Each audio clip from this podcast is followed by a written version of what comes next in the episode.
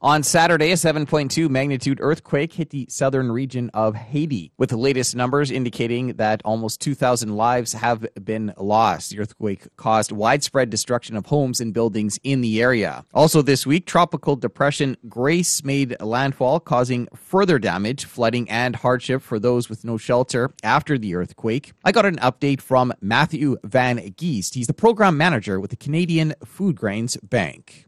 So the earthquake happened on Saturday morning, just about five days ago. It's still early days. Um, lots of organizations trying to get an, a, a good assessment of the situation. Um, it's pretty dis- dispersed in terms of effects. It's uh, mostly rural areas, um, some small towns, all in the southern region of Haiti.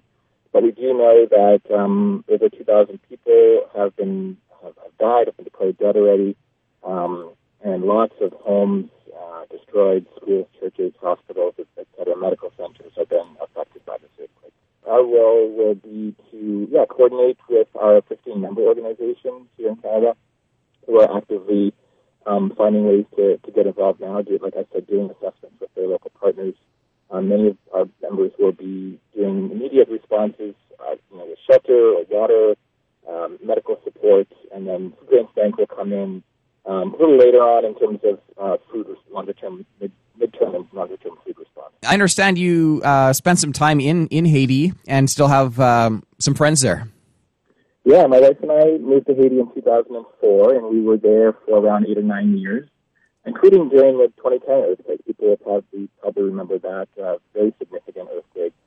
Um, in fact, much more serious than, than this one in terms of loss of life. Um, not to downplay this one, of course. But yeah, we lived in Haiti for eight or nine years, have lots of friends and uh, family. So Saturday morning, I was spending a lot of time trying to reach out to people just to get a sense of um, how everyone was, um, how their families were. Um, our daughter is adopted from Haiti. We adopted her when she was an infant while we were living there. She's now 15. Um, her birth family is from that region, so we've been trying to get information on on them. Unfortunately, haven't had had news yet. We have some people trying to reach out um, on our behalf, but yeah, so it's it's very personal for us for. That was Matthew Van Geest, Program Manager with the Canadian Foodgrains Bank, giving us an update on the situation in Haiti. The organization is looking for donations to help with the situation.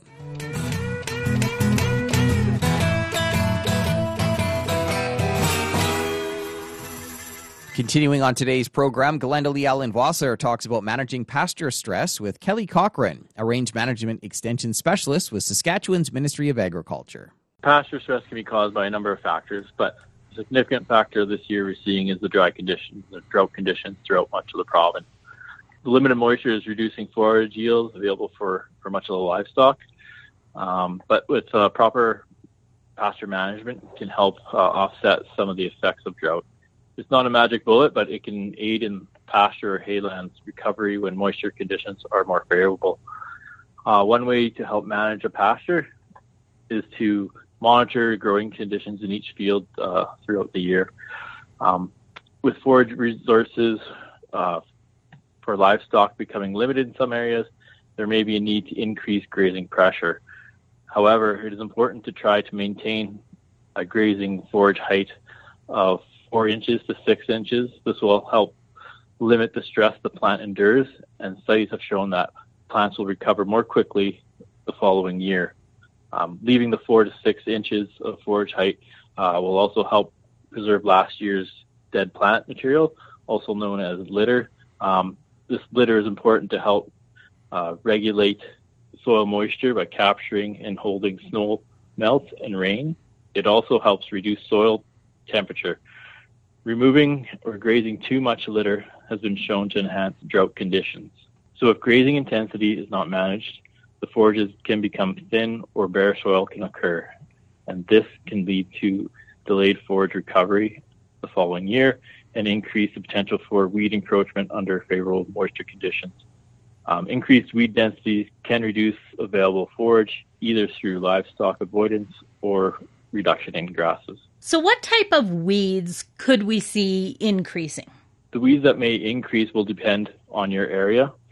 A noxious perennial weed like Canada thistle or undesirable forages such as pasture sage could increase. Under heavier grazing pressure, pasture sage can increase in a field and compete for soil nutrient and moisture with the grasses. Um, also be aware of noxious biennial weeds such as common burdock. Uh, the first year growth uh, will just be vegetative, so there'll be no seed production, but the next year you'll see the flowers and the seeds will develop, which could increase their spread. So, what can be done to control these weeds? As I mentioned, monitor the growing conditions in your field. Try to limit heavy grazing pressure to give the grasses a better chance to compete with weeds when moisture conditions return. Herbicides can also be used, but refer to the Saskatchewan Guide to Crop Protection for registered products for the specific weeds you have. Remember, herbicides work best on actively growing plants. Dry conditions can stress the targeted plants, and the herbicides may not be as effective. Final thoughts, key comments you would like to leave with producers today? Just like to say the Ministry of Agriculture is working hard to support producers in these trying times. We have 10 regional offices throughout the province able to provide information on things such as alternative feed strategies, crop and pasture management, and assist with interpreting water and feed testing results. You can call our local regional offices or try the Ag Knowledge Center at 1 866 457 2377. And remember, if you need additional support, the Farm Stress Line is available at 1 800 667 4442. I've been talking with Kelly Cochran. Kelly is a range management extension specialist for Golden West.